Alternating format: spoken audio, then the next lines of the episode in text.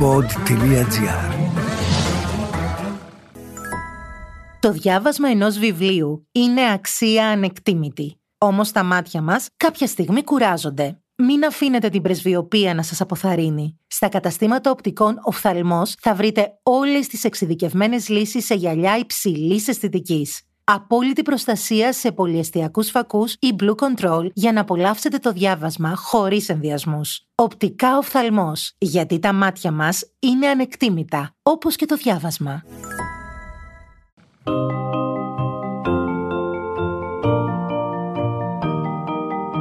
Τι κάνουν οι συγγραφείς όταν δεν γράφουν βιβλία, πού συναντούν τους ήρωές τους; Ο Βενιαμίν Φραγκλίνος είχε πει πως ο συγγραφέας είτε γράφει κάτι που αξίζει να διαβαστεί, είτε κάνει κάτι που αξίζει να γραφτεί.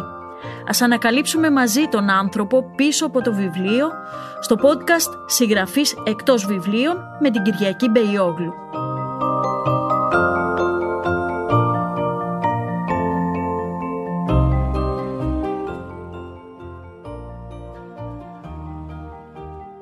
Γεια σας. Στο τραπέζι των podcast σήμερα είναι μια εκλεκτή καλεσμένη. Και λέω εκλεκτή γιατί πέρα από το τι έχει κάνει και πέρα από τη δυναμική φωνή της στα πράγματα έχει έρθει για αυτό το podcast από το Λονδίνο και εμείς χαιρόμαστε πάρα πολύ. Είναι η Σάμ Άλμπατρος εδώ. Σάμ καλώς ήρθες. Καλώς σας βρίσκω. Με αφορμή το βιβλίο σου «Ελαττωματικό αγόρι» που κυκλοφορεί από τις εκδόσεις Εστία και μάλιστα βρίσκεται και στην τέταρτη χιλιάδα, αν δεν κάνω Ναι, ναι, έτσι γράφει. Πώς αισθάνεσαι γι' αυτό; Ουφ, πάρα πολύ αγχωμένη από τη στιγμή που βγήκε το βιβλίο. Και η αλήθεια είναι ότι το γεγονός ότι πήγε καλά δεν μείωσε το άγχος, ίσα ίσα μάλλον το αύξησε γιατί αισθάνθηκα ότι θα πρέπει να προσπαθήσω κατά κάποιο τρόπο να να ανταπεξέλθεις ίσως στην εικόνα μιας λογοτεχνικής φωνής; Πέρα Πολύ από ωραία το... θέσατε, ναι. Πέρα από όλα αυτά που λέει το βιβλίο, το οποίο χαρακτηρίζεται μυθιστόρημα. Είναι; Είναι μυθιστόρημα με την έννοια του ότι έχει γραφτεί ως μυθιστόρημα, βασίζεται σε πραγματικά γεγονότα φυσικά, αλλά με την έννοια της μυθοπλασίας, δηλαδή αυτά τα, τα πραγματικά γεγονότα διαφοροποιήθηκαν ώστε να ταιριάξουν σε αυτό το κλίμα της λογοτεχνίας και βλέπω το συγκεκριμένο βιβλίο σαν, σαν μια μορφή drag. Το έχω και δίπλα μου και βλέπω το παιδάκι που είμαι εγώ το παιδάκι που είναι σχεδόν μια drag queen έτσι όπως είναι με την περούκα που το έχουν βάλει. Εδώ είναι η μαμά σου στο εξώφυλλο. Ναι, ναι, ναι. Και σκέφτομαι ότι κάπως έτσι ήταν και η λογοτεχνία ή τουλάχιστον στο συγκεκριμένο βιβλίο το στολίζεις, το στολίζεις, το στολίζεις έτσι που από ένα σημείο και μετά δεν είναι πλέον το πραγματικό γεγονός αλλά κάτι μεταποιημένο.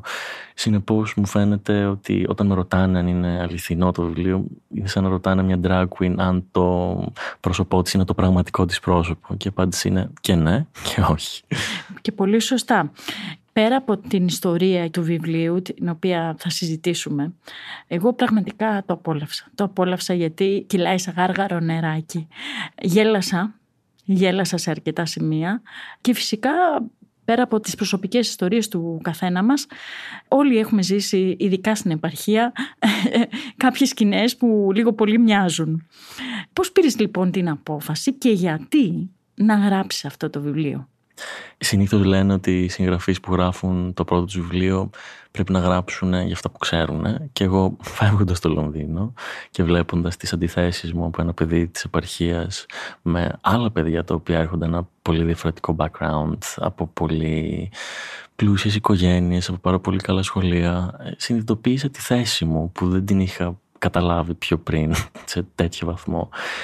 Και προέκυψε από εκεί η αναγνώριση της ταυτότητάς μου και προέκυψε και το τι θα μπορούσε να συνεισφέρω σαν πρώτο βιβλίο τουλάχιστον στη λογοτεχνία και ήταν αυτό ακριβώς το βίωμα της επαρχίας το οποίο δεν συζητιέται πάρα πολύ γιατί για κάποιο λόγο η επαρχία δεν μας αφορά και τόσο. Πάντα μιλάμε για τις μεγάλες πόλεις και αν μιλάμε πλέον για την επαρχία είναι μια αλλαγή η οποία είναι σχετικά που συμβαίνει και αρχίζουμε και συζητάμε αυτά τα περιστατικά.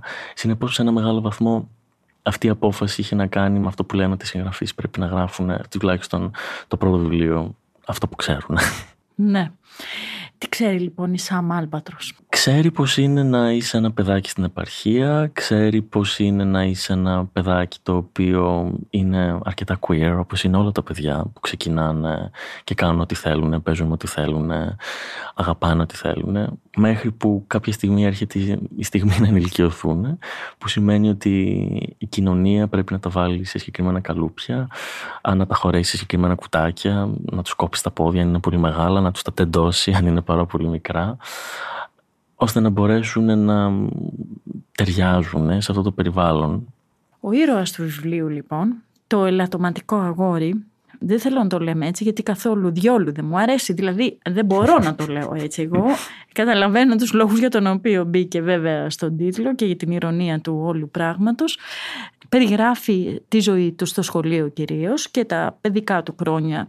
Έχει τρεις αγαπημένες φίλες Επίσης έχω γελάσει πάρα πολύ, έχω να σου πω με αυτές τις φίλες. Την, θύμισέ μου την Αθανασία, τη Σοφία και την αθηνα όπου είναι οι καλύτερες του φίλες στο σχολείο, που αντίστοιχα και σε αυτές μπορεί να αρέσει κάποιο άλλο κορίτσι και αγόρι. Είναι η κατάσταση που όλα είναι λίγο μπερδεμένα και αλλάζουν ρόλους, όπως είπες και εσύ, τα παιδιά πάρα πολύ εύκολα. Έχω την εντύπωση ότι είναι οι τρεις σωματοφύλακές του λοιπόν αυτά τα κορίτσια που τον βοηθούν και να ανταπεξέλθει και στο σπίτι, έτσι δεν είναι; Mm-hmm. Ω προς το ελαττωματικό αγόρι, η αλήθεια είναι ότι μου αρέσει σαν τίτλος και θεωρώ ότι είναι ταιριαστός. Δεδομένου ότι πρόκειται όντως για ένα παιδάκι το οποίο αισθάνεται ελαττωματικό, αισθάνεται σαν ένα παιχνίδι το οποίο είναι ελαττωματικό, μια τηλεόραση που είναι ελαττωματική. Αλλά η αλήθεια είναι ότι όντως πολλοί άνθρωποι μου έχουν στείλει μηνύματα αντιδρώντας όπως και εσύ στον τίτλο και μου αφαντούν ότι δεν είναι ελαττωματικό το αγόρι, αλλά ελαττωματική είναι η οικογένεια, ελαττωματική είναι η κοινωνία, ελαττωματικό είναι το σχολείο και όλοι οι άνθρωποι το γύρω. Και νομίζω ότι συμφωνώ πάρα πολύ σε αυτό. Η ζωή στο σπιτι Η ζωή στο σπίτι έτσι όπως μας την περιγράφεις ε, του αγοριού όπου προσπαθεί κάνει σπουδαία προγράμματα αυτό το. Έχει αναπτύξει τέτοιες άμυνες απέναντι στο θάνατο, απέναντι στο ξύλο που δέχεται. Με έναν τρόπο τα δικαιολογεί όλα. Τι είδους επεξεργασία είναι αυτή; Νομίζω έτσι είναι για πάρα πολλά παιδιά. Θεωρούν δεδομένο το περιβάλλον στο οποίο βιώνουν, δεδομένο το περιβάλλον στο οποίο μεγαλώνουν και αυτό είναι το φυσιολογικό τους κατά κάποιο βαθμό, το οποίο τους το διδάσκει το σπίτι. Συνεπώς, οτιδήποτε του συμβαίνει, προσπαθούν να το επεξεργαστούν μέσα από αυτό το φίλτρο, γιατί δεν έχουν κάποιον ψυχολόγο να τους πει ότι Α, αυτό δεν είναι σωστό. Δεν έχουν μια τηλεόραση να τους πει Α, οκ, αυτή η συμπεριφορά δεν είναι σωστή. Και ακριβώς επειδή όλα αυτά που βιώνει τα κάνουν όλοι, όλες οι οικογένειες, όπως ανέφερες και εσύ προηγουμένως, της Βόρειας Ελλάδας ενδεχομένως, πολλές να είναι έτσι. Όπου έχουμε μεγαλώσει και οι δύο, να πούμε. Μπαίνει αυτή η έννοια της φυσιολογικότητας και αυτή η έννοια της φυσιολογικότητας είναι κάτι το οποίο το μαθαίνεις αργότερα ότι δεν είναι σωστό. Υπάρχει αυτή η αναγνώριση ότι αυτά τα πράγματα είναι τραυματικά και δεν πρέπει να συμβαίνουν και απλά το μαθαίνεις με το γεγονός ότι περνάει ο χρόνος. Και με αφορμή αυτό σκέφτομαι, σκέφτομαι κάποιες δηλώσεις περί χονδροφοβίας που έκανα. Μπορώ να πω όνομα; Ναι, που έκανε η Λατινοπούλου. Και της απάντησε κάποιος πολιτικός ότι συμφωνεί μαζί της και ότι αυτά δεν είναι σωστά πρότυπα υγείας. Και σκέφτομαι απλά ότι αυτές απλά είναι πάρα πολύ ξεπερασμένες αντιλήψεις που παλιότερα τις θεωρούσαμε φυσιολογικές, δηλαδή το body shaming παλιότερα το θεωρούσαμε πάρα πολύ φυσιολογικό να κοροϊδεύουμε τους ανθρώπους με τον έναν ή τον άλλον τρόπο. Και μόλις τώρα καταφέραμε και αναγνωρίσαμε και καταλάβαμε ότι όλα αυτά είναι τραυματικά πράγματα και ότι παίρνει πάρα πολύ καιρό στους ανθρώπους να το καταλάβουν ότι ήταν τότε, να το επεξεργαστούν και να καταλάβουμε και το πόσο ψυχολογικά και σωματικά τους στείλει όλο αυτό, γιατί όλα αυτά είναι κάπως συνδεδεμένα μαζί και μεταξύ τους. Βοήθησε βέβαια στο να το συνειδητοποιήσουν περισσότεροι άνθρωποι αυτό. Βοήθησαν κάποιες γενναίες φωνές ανθρώπων που πρωτοστάτησαν στο κίνημα αυτό της ελευθερίας, στην προτίμηση, της ελευθερίας να ζεις και να αγαπάς όποιον θέλεις, όπου θέλεις, δίχως να υφίστασε την... Ε, πέρα από... Δεν είναι μόνο η κοινωνική κρίση, εδώ μιλάμε και για νόμους, οι οποίοι υπήρχαν παλιότερα και ταλαιπώρησαν, κακοποίησαν πάρα πολλούς ανθρώπους. Ποιους έτσι έχεις στο μυαλό σου, έχεις κάποιους που όταν έρχονται δύσκολα τους σκέφτεσαι και λες ναι, κοίταξε να δεις, εκείνη τη δεδομένη στιγμή είχε το θάρρος να πει αυτό το πράγμα. σαν ελαττωματικό αγόρι και μεγαλώνοντας, η αλήθεια είναι ότι δυστυχώς δεν υπήρχαν τέτοιοι άνθρωποι. Και σκεφτείτε ότι για μας όλα αυτά τα πρότυπα, η διέλυση των προτύπων έβγαιναν όλα μέσα από τη τηλεόραση. Και το πολύ περίεργο ήταν ότι εκείνη την περίοδο πραγματικά δεν συνέβαιναν coming out και εμείς έχοντας μόνο την τηλεόραση ως το κυρίαρχο μέσο μας πραγματικά δεν είχαμε κανέναν. Είχαμε την εκκλησία να μας λέει άλλα, του γονείς μας να μας λέει άλλα, το ίντερνετ να μας δίνει μισές πληροφορίες, να μην πιστεύουμε το ίντερνετ και να πιστεύουμε τους γονείς μας τελικά και την εκκλησία. Οπότε ήταν πάρα πάρα πολύ μπερδεμένο όλο αυτό στο μυαλό μας. Ευτυχώς πλέον όλα αυτά τα έχουμε αλλάξει εποχή και στην Ελλάδα σιγά σιγά αλλά νομίζω το καταφέρνουμε και υπάρχουν πλέον πάρα πολλοί άνθρωποι που κάνουν το coming out τους, όχι αρκετοί βέβαια, και τηλεοπτικά πρόσωπα κυρίως. Από την άλλη, ωστόσο, μιλώντας για τηλεόραση πάντα, γιατί είναι και αυτό ένα μεγάλο κομμάτι του βιβλίου, Σήμερα τα νέα παιδιά έχουν και τα social media πάρα πολύ που τους βοηθάει να έρχονται σε επικοινωνία το ένα με το άλλο, να φτιάχνουν τα δικά τους trends μακριά από τους μεγάλους, μακριά από τους καναλάρχες, μακριά από όλους αυτούς τους μεγαλύτερες ηλικίες ανθρώπους που ίσως να έχουν διαφορετικές απόψεις. Και όλα αυτά τους βοηθάει πάρα πολύ να φτιάχνουν τη δική τους κοινότητα. Σαμ, εντάξει στην αρχή το καταλαβαίνω, αλλά γιατί έχεις ακόμα την ανάγκη να έχεις μία μάσκα στο πρόσωπό σου; Ήθελα σίγουρα το βιβλίο να μην συνδεθεί με μια συγκεκριμένη ταυτότητα, με την ταυτότητα δική μου, ταυτότητα του Σαμ, γιατί θεωρώ πως είναι ένα βιβλίο που δεν είναι η δική μου ιστορία, είναι η ιστορία πάρα πολλών παιδιών. Τώρα, η μάσκα έχει διατηρηθεί και για καλλιτεχνικούς λόγους, για προσωπικούς λόγους, ψυχολογικούς λόγους και όλα αυτά έχουν they interact with each other που λένε και στο χωριό μου. Οπότε δεν μπορώ να το ανάγω σε ένα συγκεκριμένο λόγο. Είναι, είναι συγκερασμός πολλών που απλά δεν συγκλίνουν προς το να την βγάλω. Να ρωτήσω πώς επέλεξες το όνομά σου. Η αλήθεια είναι ότι κάθε φορά που κάποιος δεν βγαίνει με το πραγματικό του όνομα θεωρούν ότι υπάρχει πάρα πολύ μεγάλη σκέψη πίσω από Αλλά αυτό όχι, δεν είναι και το αυτό. Εγώ προέρχομαι από εκείνη τη γενιά των παιδιών που βγάζουν nickname συνέχεια. Nickname για video game, nickname για το email, nickname για το MSN, nickname για εκείνο, nickname για το άλλο. Οπότε από ένα σημείο και μετά νομίζω ότι τη δική μας τη γενιά δεν σημαίνει κάτι το όνομά μας και νομίζω ότι είναι πολύ δεν ξέρω αν είναι πολύ καλή ερώτηση να ρωτάμε τους συγγραφείς τι σημαίνει το όνομά τους, γιατί μπορεί να σημαίνει κάτι τη στιγμή που το έκαναν και μετά από μερικά χρόνια να μην ισχύει αυτό. Σίγουρα δεν ρωτάω τους συγγραφείς τι σημαίνει το όνομά τους, αλλά εδώ έχω μια ειδική περίπτωση. Α, όχι. Είσαι η δεύτερη που έρχεται με ψευδόνυμο. Είχα και τον φίλο μου τον Χρήστο Ξανθάκη, που επέλεξε να τον λένε Χρήστο Ξανθάκη. Αλλά... Να, αντί να διαλέξεις ένα τέτοιο όνομα, καλύτερα να διαλέξεις κάτι άσχετο που ναι. να φαίνεται ότι δεν είναι και το πραγματικό σου όνομα. Νομίζω ότι αν και αυτός ήξερε τότε όταν το επέλεγε ότι θα τον ακολουθήσει για όλη τη ζωή, θα ήταν λίγο πιο προσεκτικός. Είσαι λοιπόν ε, στην Αθήνα και έχεις έρθει και σε μια περίοδο που κορυφώνονται και εκδηλώσεις για το Pride. Πώς τις βλέπεις αυτές τις εκδηλώσεις; Χαίρομαι πάρα πολύ. Γιατί θεωρώ ότι στην Ελλάδα ακόμα χρειάζεται η ορατότητα υπάρχουν πάρα πάρα πολλά παιδιά που δεν έχουν κάνει coming out. Το λέω αυτό και το παραλαμβάνω γιατί από μερικούς δημιουργείται η εντύπωση ότι α, όλα τα πράγματα είναι πλέον πάρα πολύ ok στην Ελλάδα, μπορούμε μια χαρά να υπάρχουμε, δεν υπάρχει κανένα πρόβλημα. Όχι. Η αποδοχή που έχουμε είναι, είναι performative. Είναι αυτό που λένε ότι είσαι πολύ ok αν το παιδί του άλλου είναι, έχει διαφορετική ταυτότητα φίλου ή διαφορετική ερωτική, ερωτική ταυτότητα από τους άλλους αλλά θα πας και θα το κουτσομπολέψεις με την κύρα κατίνα της γειτονιάς. Αλλά φαινομενικά είσαι πάρα πολύ ok. Θα πας στα πιείτε το καφές και θα σε τα άμαθες για το γιο της τα... και θα ξεκινήσει όλη αυτή η συζήτηση. Αν συμβεί φυσικά στο παιδί σου θα πάθεις πανικό. Δεν λέω ότι όλοι οι γονείς είναι έτσι.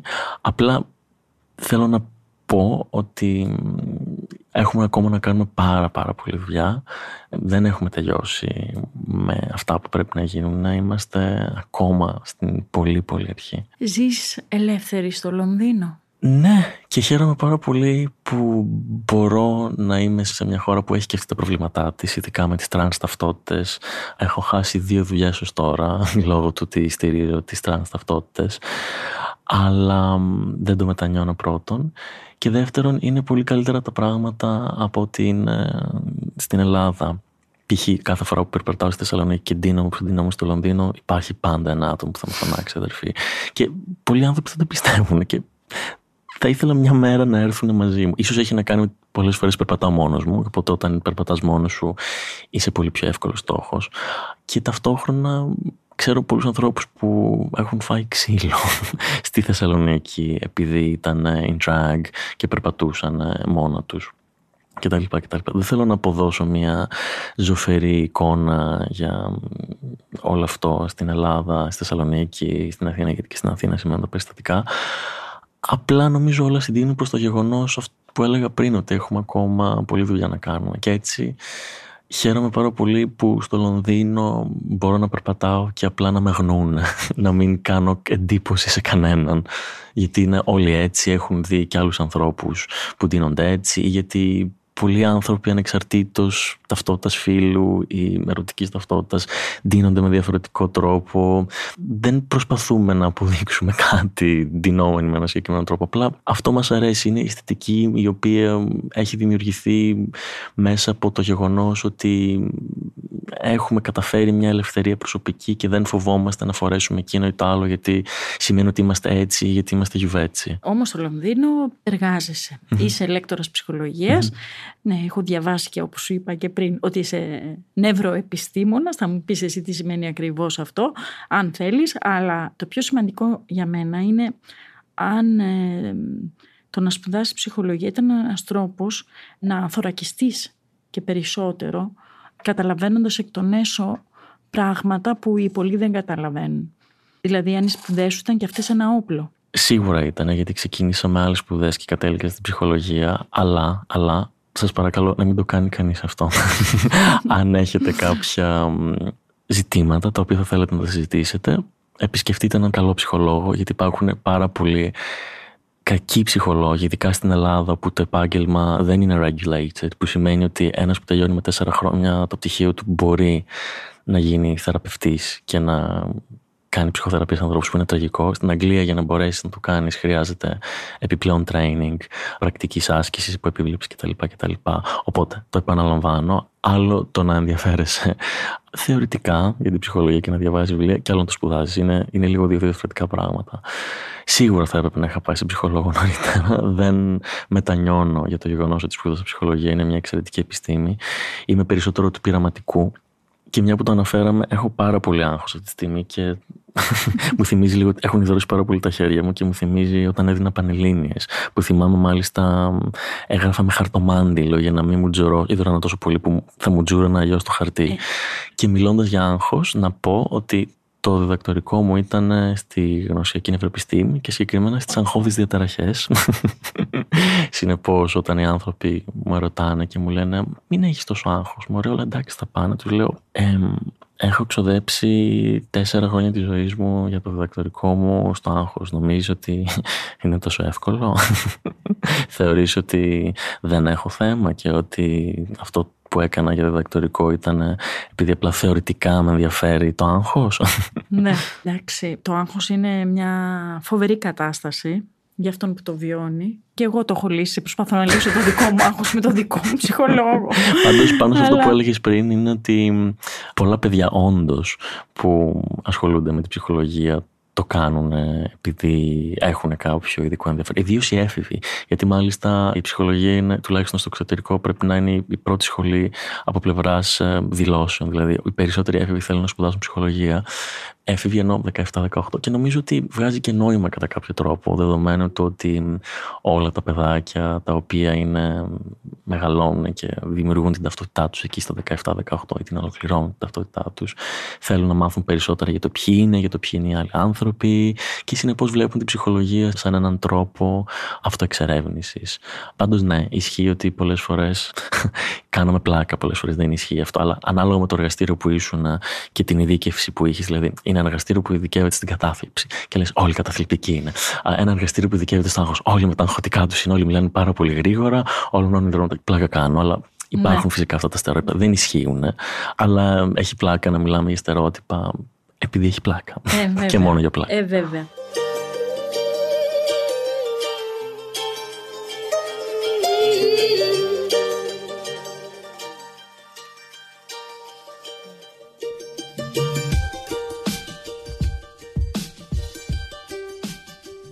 Σκηνές που περιγράφεις μέσα στο βιβλίο, ειδικά η βία, η οποία ήταν ψωμοτήρη. στις παλιότερες γενιές. Το, αυτή η κίνηση της ζώνης για πολλούς ανθρώπους είναι οικία να βλέπουν τον πατέρα τους να βγάζει τη ζώνη και να τους δίνει μια-δυο και περισσότερες ας πούμε φαντάζομαι. Με έναν τρόπο στο βιβλίο προσπαθείς να κάνεις και εκεί να το γελάσεις, να, με χιούμορ να αποδεχτείς την κατάσταση αυτή. Δεν ξέρω όμως αν φτάνει δηλαδή μόνο αυτό. Φαντάζομαι ότι θα σου έχουν γράψει πάρα πολλά παιδιά κορίτσια και αγόρια που υφίστανται τέτοιες καταστάσεις γιατί βλέπω τι γίνεται και στα social media με το βιβλίο και με σένα. Τι τους λες λοιπόν; Αρχικά μου αρέσει πάρα πολύ αυτή η ερώτηση γιατί μου επιτρέπει να επανέλθω κάτι που με ρώτησες πριν και ξέχασα να το αναφέρω. Νομίζω ότι όλα αυτά τα, όλες αυτές τις δύσκολες καταστάσεις, τις οποίες δεν τις καταλαβαίνουμε εκείνη τη στιγμή ότι είναι δύσκολες, γιατί δεν έχουμε κάτι να τις συγκρίνουμε, δεν έχουμε μια άλλη ιδανική κοινωνία όπου όλα τα πράγματα πάνε καλά. Τις καταλαβαίνεις όταν φεύγεις. Οπότε για μένα το wake up call μου που λένε και στο χωριό μου ήταν το ότι ακριβώς ότι έφυγα από την πόλη μου, έφυγα από τη χώρα μου, μετακόμισα σε μια άλλη πόλη και γνώρισα άλλα παιδιά τα οποία δεν έχουν μεγαλώσει έτσι. Έχουν μεγαλώσει με έναν τρόπο πολύ διαφορετικό που το ξύλο δεν ήταν δεδομένο. Όπου οι τοξικές και οι κακές συμπεριφορές δεν ήταν δεδομένες. Το γεγονός ότι θα νευριάσεις με το παραμικρό και ότι θα δεις τους γονείς σου να, να μαλώνουν για το παραμικρό μπορεί να είναι αγαπημένοι και να τα πηγαίνουν καλά και να μην χωρίζουν ποτέ. Κλασική ελληνική οικογένεια μου περιγράφεις τώρα. Ακριβώς αυτό. Και ήταν και ένας μεγάλος λόγος που σκέφτηκα ότι. Ένας σημαντικός λόγος μάλλον. Που συνειδητοποίησα ότι αυτό μπορώ να προσφέρω γιατί αυτό ξέρω καλά. Ω προς τη βία. Ουφ, ευτυχώς όλα τα περιστατικά νομίζω ελπίζω να μειώνονται πλέον γιατί μπαίνουμε σε μια κατάσταση να κατανοούμε τι σημαίνει τοξική συμπεριφορά, τι σημαίνει ψυχολογική βία. Υποθέτω επειδή ακριβώς ίσως έχουν αλλάξει και καιροί με την έννοια το ότι είμαστε και λίγο πιο ελεύθεροι, έχουμε ίσως περισσότερο χρόνο. Δηλαδή, παλιότερα οι γονείς μου είναι πάρα πολύ μεγάλης ηλικίας και μου λέγανε. Υπάρχει και ένα κεφάλαιο μέσα που μιλάει η μαμά μου και έλεγε ότι δεν είχαμε καθόλου να φάμε και είχαμε περάσει κατοχή και τέτοια και είχαμε ένα ξεροκόμματο από πέτρα και το βρέχαμε με νερό. Όταν οι άνθρωποι ζουν, έχουν μεγαλώσει ένα τέτοιο περιβάλλον φτώχειας και ένδυας όπου απειλείται η ζωή τους τόσο πολύ, δεν έχουν και το mental capacity, δεν έχουν την ψυχή ψυχική ευρωστία να μπορέσουν να σκεφτούν πέραν της τοξικότητας που ζουν. Δεν λέω ότι αυτό είναι δικαιολογία καθόλου. Όχι, είναι όμως ένας σοβαρός λόγος. Προσπαθώ να κατανοήσω αντικειμενικά σαν ψυχολόγα τους παράγοντες οι οποίοι μπορεί να οδήγησαν σε συγκεκριμένες συμπεριφορές. Και βλέπω ότι τώρα που ίσως είμαστε λίγο καλύτερα, ίσως και όχι με την οικονομική κρίση, αλλά τουλάχιστον ίσως επηρεαζόμαστε και από το εξωτερικό και αναγνωρίζουμε περισσότερο τοξικές συμπεριφορές, βίαιες συμπεριφορές, κακοποιητικές συμπεριφορές, είτε σε queer άτομα είτε σε μη queer άτομα. Θεωρώ και τις γυναίκες queer για κάποιο λόγο. Γι' αυτό και πάντα έχω, είχα και μια ιστοσελίδα. Την έχω ακόμα. Απλά έχω καιρό να ανεβάσω, γι' αυτό είπα είχα. Έχω μια ιστοσελίδα λοιπόν, το queerpoets.com και εκεί πάντα μεταφράζω γυναίκες, γιατί θεωρώ ότι έχουν και αυτές υποφέρει τα πάνδυνα από το status quo. Αρκεί να θυμηθούμε ότι οι παλιότερα γυναίκες γράφανε με, με αντρικό ψευδόνιμο τα βιβλία τους γιατί κανεί δεν τους έπαιρνες στα σοβαρά. Κάτι που ναι. συμβαίνει και με την queerποίηση τώρα. Εν τω μεταξύ, υπάρχει μια δυσκολία αποδοχής και της queer λογοτεχνίας γενικότερα, που είναι ακριβώς αυτό που είχαν περάσει οι γυναίκες τόσα χρόνια πριν. Μια και είμαστε σε ένα podcast για βιβλία, υπάρχει κάποια που θαυμάζεις ε, queer συγγραφέας. Εμείς είχαμε το τελευταία, γνωρίσαμε εδώ στην Ελλάδα και το Wong το. On Earth we're brilliantly gorgeous. Ναι, και ε, έκανε ιδιαίτερη εντύπωση. Τον Βον ξεκίνησε να τον μεταφράζω τα ποίηματά του το 2017, έτσι ξεκίνησε το Queer Poets, με το πρώτο ποίημα που έβαλε ήταν ποίημά του. Τον αγαπώ πάρα πολύ. Τον έβλεπα, τον διάβαζα στην Αμερική όταν έκανα ένα μέρο του δεκτορικού μου και μάλιστα έχανα πολλές τάσει μετρό αφοσιωμένο στο βιβλίο. Και κατά κάποιο τρόπο με τις μεταφράσεις μου τον έμαθαν και πολλοί άνθρωποι στην Ελλάδα Οπότε όταν κάποια στιγμή ένας εκδοτικός οίκος μου είπε να μου δώσει να μεταφράσω τα βιβλία του, χάρηκα πάρα πολύ. Τελικά δεν το πήρε αυτός ο εκδοτικός οίκος, το πήρε κάποιος άλλος.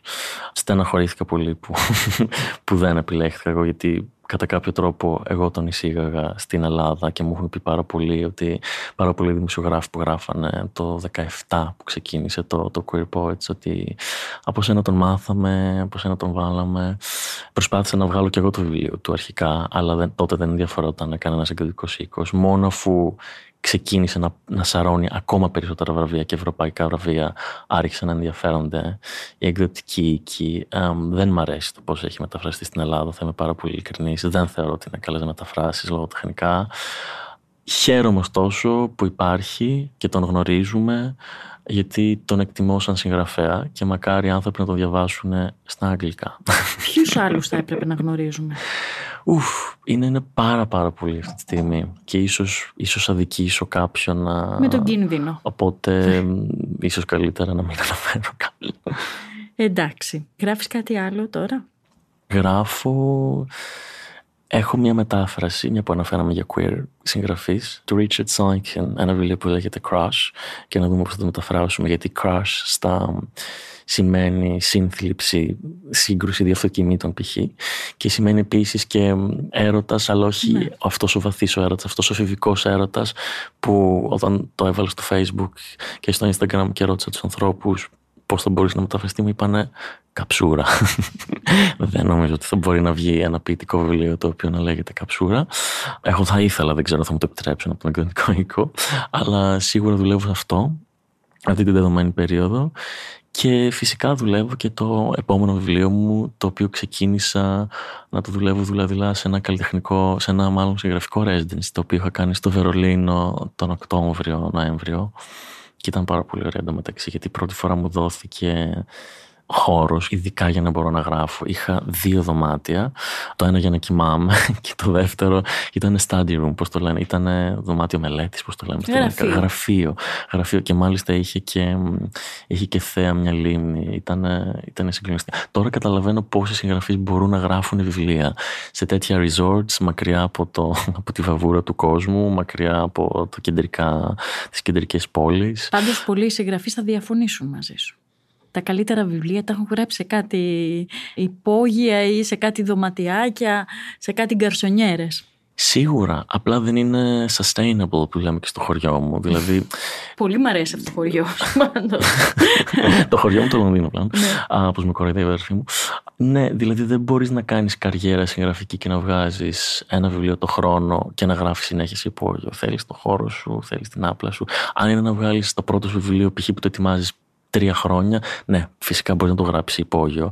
Αλλά ε, για να μπορέσεις να κάνεις μια καριέρα εντός εισαγωγικών, γιατί και εν τέλει δουλειά είναι και αυτό και θα πρέπει να πληρώνεται σαν δουλειά. Και δυστυχώ δεν πληρώνεται είναι. σαν δουλειά. Και πολύ σκληρή μάλιστα. Θέλει και αυτή τις κατάλληλες συνθήκες για να μπορέσει να γίνει. Δηλαδή, ένας καλλιτέχνης, ένας εικαστικός μάλλον που ζωγραφίζει δεν μπορεί χωρίς τα όπλα του, χωρίς τα εργαλεία του. Και συνεπώς και ένας συγγραφέας δεν μπορεί χωρίς την, ε, την ερημιά του, χωρίς την αφοσίωσή του. Είναι πάρα πολύ δύσκολο το να γράφεις σε υπόγειο, να γράφεις αποσπασματικά κτλ. Και το έχω κάνει, το είχα κάνει και εγώ έτσι ξεκίνησε το ελαττωματικό αγόρι. Ξεκίνησε προς τα τελειώματα του διδακτορικού μου και συνειδητοποίησα ότι είναι πάρα πολύ δύσκολο να τελειώσω ένα βιβλίο έτσι. Γι' αυτό και με το που τελείωσε η υποτροφία μου, γύρισα Ελλάδα για μερικούς μήνες για, να το, για να το αφοσιωθώ και να το γράψω κανονικά. Και μάλιστα την αρχή νόμιζα ότι θα μου πάρει τρεις μήνες. Αγαπώ τη Σάλι Ρούνι, που είναι μια Ιρλανδή συγγραφέας πάρα πολύ. Έχει μεταφραστεί στα ελληνικά. Δεν την έχω διαβάσει στα ελληνικά γιατί να, διαβάζω το πρωτότυπο συνήθως. Και αυτή π.χ. τα πρώτα της βιβλία τα γράψε σε τρεις μήνες. Οπότε λέω εντάξει, λέω, εγώ το έχω δουλέψει και λίγο θα γράψω και εγώ σε τρεις μήνες. Ήρθα πάρα πολύ ωραία συνάμενη κουνάμενη στην Ελλάδα. Γράφω, περνάνε τρεις μήνες. Τελικά ήμουν 1,5 χρόνο. Πρώτον, γιατί έπεσα στο COVID. Και δεύτερον, γιατί το βιβλίο είχε πάρα, πάρα πολύ editing. Το βιβλίο στην αρχή ήταν το διπλάσιο σε μέγεθος, γιατί είχε και τη φωνή του μεγάλου. Ήταν η φωνή του μικρού και η φωνή του μεγάλου μετά από 10 χρόνια, 10-15 χρόνια. Αλλά δεν έβγαινε. Τι θα γίνει εκείνη η φωνή του μεγάλου, πότε θα την έχουμε; Αυτή η φωνή θα υπάρχει γενικά. Τώρα πώς θα βγει και σε τι βιβλίο θα βγει, δεν ξέρω. Αλλά ξέρετε κάτι, δεν πειράζει κιόλας. Αυτές οι φωνές πάντα υπάρχουν μέσα μας και πάντα εκφράζονται με τον έναν ή τον άλλον τρόπο. Και αν δεν υπάρχουν στο επόμενο, θα υπάρχουν στο μεθαπόμενο ή θα γίνουν κάτι άλλο. Αλλά σημασία έχει ότι βγήκε ένα συγκροτημένο βιβλίο, γιατί πριν δεν νομίζω ότι ήταν πολύ συγκροτημένο έτσι όπως ήταν. Είχα, ήθελα να κάνω κάτι το οποίο ήταν πολύ πιο ambitious, πολύ πιο μεγαλεπίβολο από ότι είχα το χρόνο μάλλον να το κάνω. Και χαίρομαι πάρα πολύ που βγήκε ένα, ένα βιβλιαράκι το οποίο δεν έχει την πολυπλοκότητα που είχα στο μυαλό μου. Αλλά παρόλα αυτά διαβάζεται και διαβάζεται ωραία και, και χάρηκα που μου αναφέρατε προηγουμένως το βρήκατε αστείο γιατί πραγματικά αυτό είχα σκοπό να κάνω. Ήθελα το βιβλίο να παρότι αφορμάται από πραγματικά τραυματικά περιστατικά ήθελα να το στολίσω και να, να βγει κάτι άλλο, να βγει αυτή η ιδέα το ότι πλέον μπορούμε να γελάμε με όλα αυτά τα άσχημα που μας έχουν συμβεί. Βέβαια, γέλασα και χαμογέλασα πικρά κάποιες φορές βεβαίως. Βλέπω όμως απέναντι μου ένα πολύ όμορφο άτομο, το οποίο έφυγε από την Ελλάδα και ζει στο Λονδίνο. Πέρα από όποια προσωπικά ιδιαιτερότητες μπορούμε να έχουμε ο καθένας μας, πώς αντέχεις εκεί, πώς περνάς, περνάς καλά; Ουφ. Α, δύσκολη ερώτηση. Έχω διαλέξει αυτή την πανεπιστημιακή εντός αγώνικα καριέρα. Εντάξει, όχι καριέρα είναι γιατί πληρώνει ευτυχώς σε έναν βαθμό. Αλλά είναι από τις πιο δύσκολες καριέρες που μπορεί να κάνει κανείς. Γιατί τελειώνεις το διδακτορικό σου, το οποίο σε όποιο κλάδο διαλέξεις και μετά θα πρέπει να κάνεις μεταδιδακτορικό. Που απλά σημαίνει ότι εσύ όλα αυτά τα χρόνια έχεις εξειδικευτεί σε κάτι πάρα, πάρα πολύ συγκεκριμένο. Που σημαίνει ότι υπάρχουν πολύ λίγες θέσεις εργασίας για εσένα αν καταλαβαίνετε τι εννοώ. Που σημαίνει ότι για να πας στην επόμενη δουλειά σου, το μεταδιδακτορικό, θα πρέπει να είσαι ανοιχτή να μετακομίσει οποιαδήποτε άλλη πόλη του κόσμου. δηλαδή, και εγώ για παράδειγμα έφυγα στο Λονδίνο, μετά πήγα στο Κέμπριτζ, μετά πίσω στο Λονδίνο. Πριν από αυτό εντωμεταξύ ήμουνα και στο Παρίσι. Σημαίνουν όλα αυτά όλες αυτές, όλα αυτά τα ταξίδια του Γκιούλιβερ, όπως τα λέω, τα ακαδημαϊκά. Συνεπώς μου είναι πολύ δύσκολο αυτή τη στιγμή να διαχωρίσω το πώς περνάω στο Λονδίνο και το πώς είναι το Λονδίνο για άλλους ανθρώπους με το πώς το βιώνω εγώ που το ζήσα λίγο σαν προσφυγοπούλα, που πηγαίνω έρχεται μπρος πίσω, γυρνάει Ελλάδα, ξαναγυρνάει. Το εξωτερικό νομίζω είναι, είναι λίγο δύσκολο το γεγονός ότι πολλές φορές αντιμετωπίζουν σαν ξένο. Ειδικά μια πόλη σαν το Λονδίνο που είναι πολύ προσωρινοί. Οι άνθρωποι είναι προσωρινοί. Καθότι ενδεχομένως να επιστρέψουν ε, στην πόλη τους ανά πάσα στιγμή και να χάσουν κάθε άλλη επαφή με τα άλλα άτομα και ας κρατήσουν επαφή μέσα σε social media. Πολλές φορές δεν είναι το ίδιο. Και όλο αυτό ακριβώς οι ντόπιοι κάτοικοι το έχουν καταλάβει, το έχουν συνειδητοποιήσει. Οπότε βρίσκω ότι πολλές φορές δεν δένονται τόσο πολύ με ανθρώπους. Όταν λέω δένονται, εννοώ σε πολύ προσωπικό επίπεδο φυσικά και υπάρχουν προσωπικές επαφές. Λόγω αυτού ακριβώς του γεγονότος. Και έτσι εμείς τα παιδιά που είμαστε κάπως μεταξύ δύο διαφορετικών χωρών, μου έλεγε μια φίλη μου ότι όσο έμεινε στο Λονδίνο αισθανόταν ξένη. Και μετά ακριβώς επειδή είχε μείνει πολλά χρόνια στο Λονδίνο και ξαναγύρισε στην Ελλάδα, μου είπε ότι αισθάνεται και στην Ελλάδα ξένη ναι, συμβαίνει αυτό η αλήθεια είναι. Ωστόσο το Λονδίνο είναι μια σπουδαία πόλη και φαντάζομαι ότι είναι και μια φωλιά για πάρα πολλούς ανθρώπους όπου και μπορούν να εκφραστούν καλύτερα εκεί αλλά και να κάνουν πράγματα που σίγουρα στην Ελλάδα δεν θα τα κάνουν όσο και αν έχουμε προχωρήσει βέβαια. Ξέρω ότι αυτή είναι ερώτηση πιθανότατα να σου την κάνουν πολύ και δεν είσαι και υποχρεωμένη να απαντήσεις.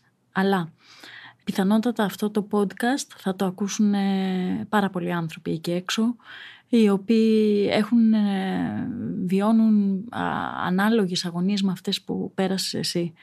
Δεν ε, λέω ότι ένας άνθρωπος που έχει, τα με έναν τρόπο καταφέρει να, δεν ξέρω αν έχει συμβεί αυτό, να ισορροπήσει μέσα του τα πράγματα. Ναι, ναι. Πολύ χαίρομαι. Ειλικρινά, γιατί είναι μια δύσκολη κατάκτηση. Αν δεν το είχα κάνει, νομίζω θα είχα γράψει και αυτό το βιβλίο. Γιατί το να μπορέσεις να γράψεις κάτι τόσο προσωπικό και να το κάνεις λογοτεχνία και όχι βίωμα, σημαίνει ότι μπορείς να το δεις σαν εξωτερικός παρατηρητής. Ναι, είναι και πολύ σημαντικό. αυτό. Και πιθανότητα να μας ακούν αυτή τη στιγμή. Τι θα τους έλεγες ώστε όχι να τους βοηθήσεις, αλλά να ξεκλειδώσεις λιγάκι το δρόμο. Καταρχάς, λυπάμαι πάρα πολύ που το βιβλίο μου είναι relatable, που το, οι άνθρωποι το βλέπουν και μπορούν να συσχετιστούν ε, με αυτό, γιατί πραγματικά πίστευα ότι είναι καταστάσεις οι οποίες έχουν συμβεί τον προηγούμενο αιώνα, στα τα 90s αναφέρεται το βιβλίο. Όπως φαίνεται και από διάφορα hints που υπάρχουν μέσα. Super Mario. Super Mario. και Britney Spears. Καρφώθηκες. Νομίζω ότι από την άλλη βέβαια είχα μάλλον άγνοια του τι συμβαίνει. Γιατί όλο και περισσότεροι άνθρωποι μου στέλνουν μηνύματα και μου λένε ότι ακόμα δεν έχουν κάνει το coming out. Στις πολλέ μου στείλε ένα άτομο, πήγε που είδε στη βιβλιοπαρουσίασή μου, μου ζήτησε να υπογράψω ένα άλλο βιβλίο εντωμεταξύ. σω γιατί δεν ήθελε να πάρει το δικό μου, γιατί φοβήθηκε το το δουν οι γονείς του. Α, ερωτηματικό. Και μου έγραψε ότι με ευχαριστεί πάρα πολύ και ότι ετοιμάζει το coming out του με αφορμή το βιβλίο μου. Ουφ, αυτό που μπορώ να προτείνω στα παιδιά, δεν έχω καμία συμβουλή, αυτά ξέρουν πάρα πολύ καλύτερα τις ζωές τους και αυτά θα βρουν μόνο τους την απάντησή τους, είναι να μιλάνε με άλλα άτομα, να μην φοβούνται. Η έννοια του φόβου είναι αυτή που δημιουργεί εχθρούς πολύ μεγαλύτερους μες στο κεφάλι μας. Ο φόβος δημιουργεί μεγαλύτερο φόβο και καταλήγει όλο αυτό σε μια πολύ ωραία διαδικασία που λέγεται καταστροφολογία, για να πετάξω και το ψυχολογικό τερτύπι, που σε παγώνει. Ο φόβος είναι ένα συνέστημα πάρα πολύ αντικοινωνικός. Σε απομονώνει, σε κλείνει στο σπίτι σου, σε αφήνει μόνο του και φοβάσαι να μιλήσεις, φοβάσαι να κάνεις φίλους ή αν το πάρεις από την άλλη, σε κάνει να υποτιμάς ανθρώπους, ανθρώπους που είναι σαν και εσένα.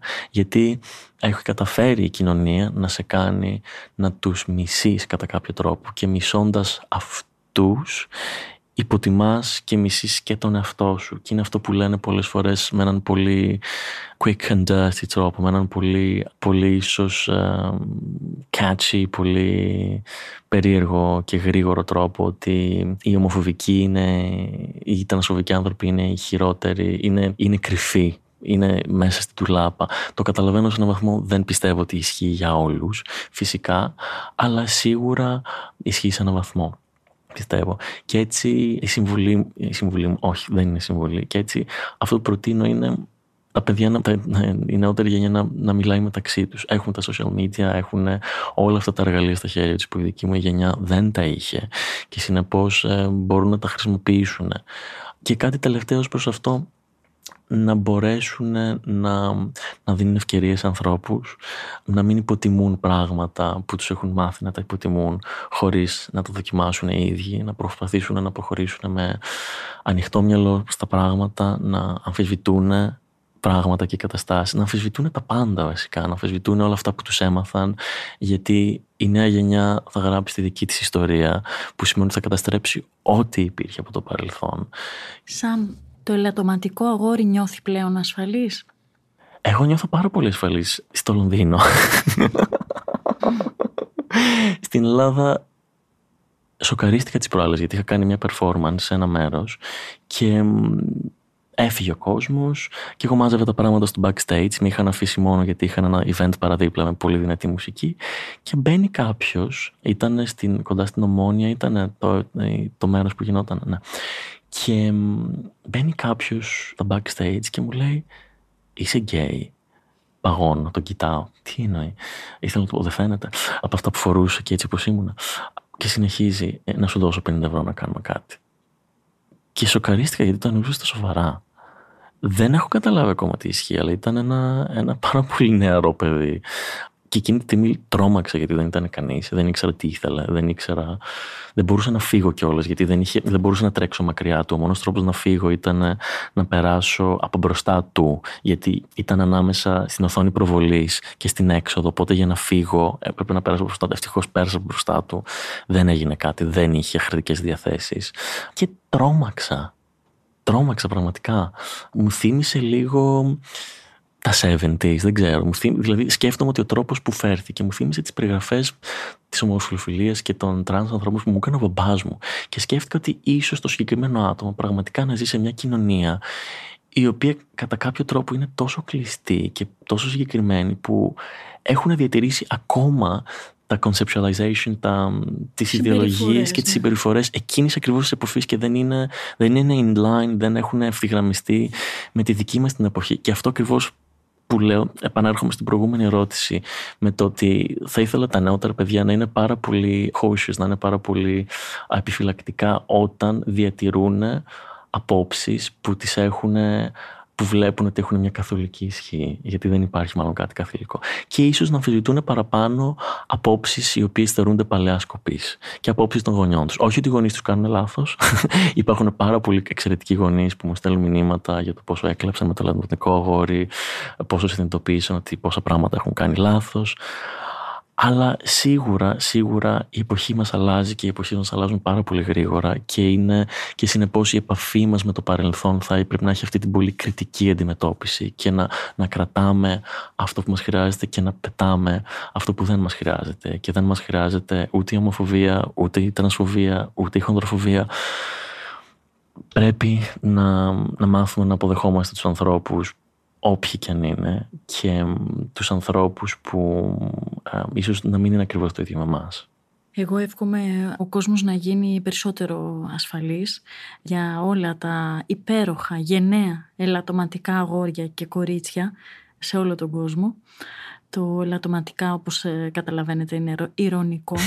Χάρηκα πάρα πολύ που τα είπαμε από κοντά και χάρηκα περισσότερο γιατί πραγματικά γνώρισα ένα πολύ πολύ γενναίο άτομο. Ευχαριστώ. Δεν ξέρω αν συμφωνώ με το γενναίος, αλλά γιατί νομίζω σαν, σαν queer άτομο πρέπει να είσαι γενναίος, οπότε το να με περιγράφει αυτή η φράση θεωρώ ότι είναι κάπως πλεοναστικό. Πλεονασμός. Αλλά Εγώ θα το πω γιατί τίποτα δεν είναι δεδομένο και σίγουρα όλα αυτά μας πάνε πολλά πολλά βήματα μπροστά και στο δημόσιο διάλογο που αυτός πρέπει να γίνει για να μπορεί ο καθένας η καθεμία να είναι ελεύθερος, ελεύθερη, να εκφράζεται και να αγαπάει όποιον θέλει. Ευχαριστώ πολύ που ήσουν στο podcast συγγραφής εκτός βιβλίων. Και εγώ ευχαριστώ πάρα πολύ. κάτι τελευταίο το οποίο θα ήθελα να προσθέσω είναι ότι να ευχαριστήσω και εγώ με την πλευρά μου εσάς και να ευχαριστήσω και όλα τα queer και μη queer παιδιά τα οποία με έχουν στηρίξει με τον έναν ή τον άλλον τρόπο, με μηνύματα ή χωρίς, ε, διανοητικά ή με τη φυσική τους παρουσία. Να ευχαριστήσω και πολλούς γονείς, όλους αυτούς τους ανθρώπους. Να ευχαριστήσω και, και τα queer άτομα τα οποία όπως αναφέρατε και εσείς προηγουμένως θεωρώ ότι ακόμα και η ύπαρξή τους είναι γενναία.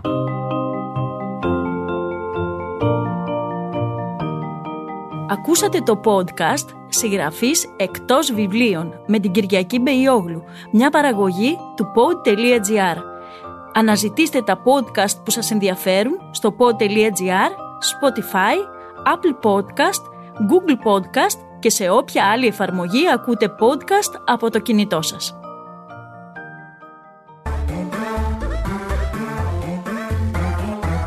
Pod.gr. Το καλό να ακούγεται.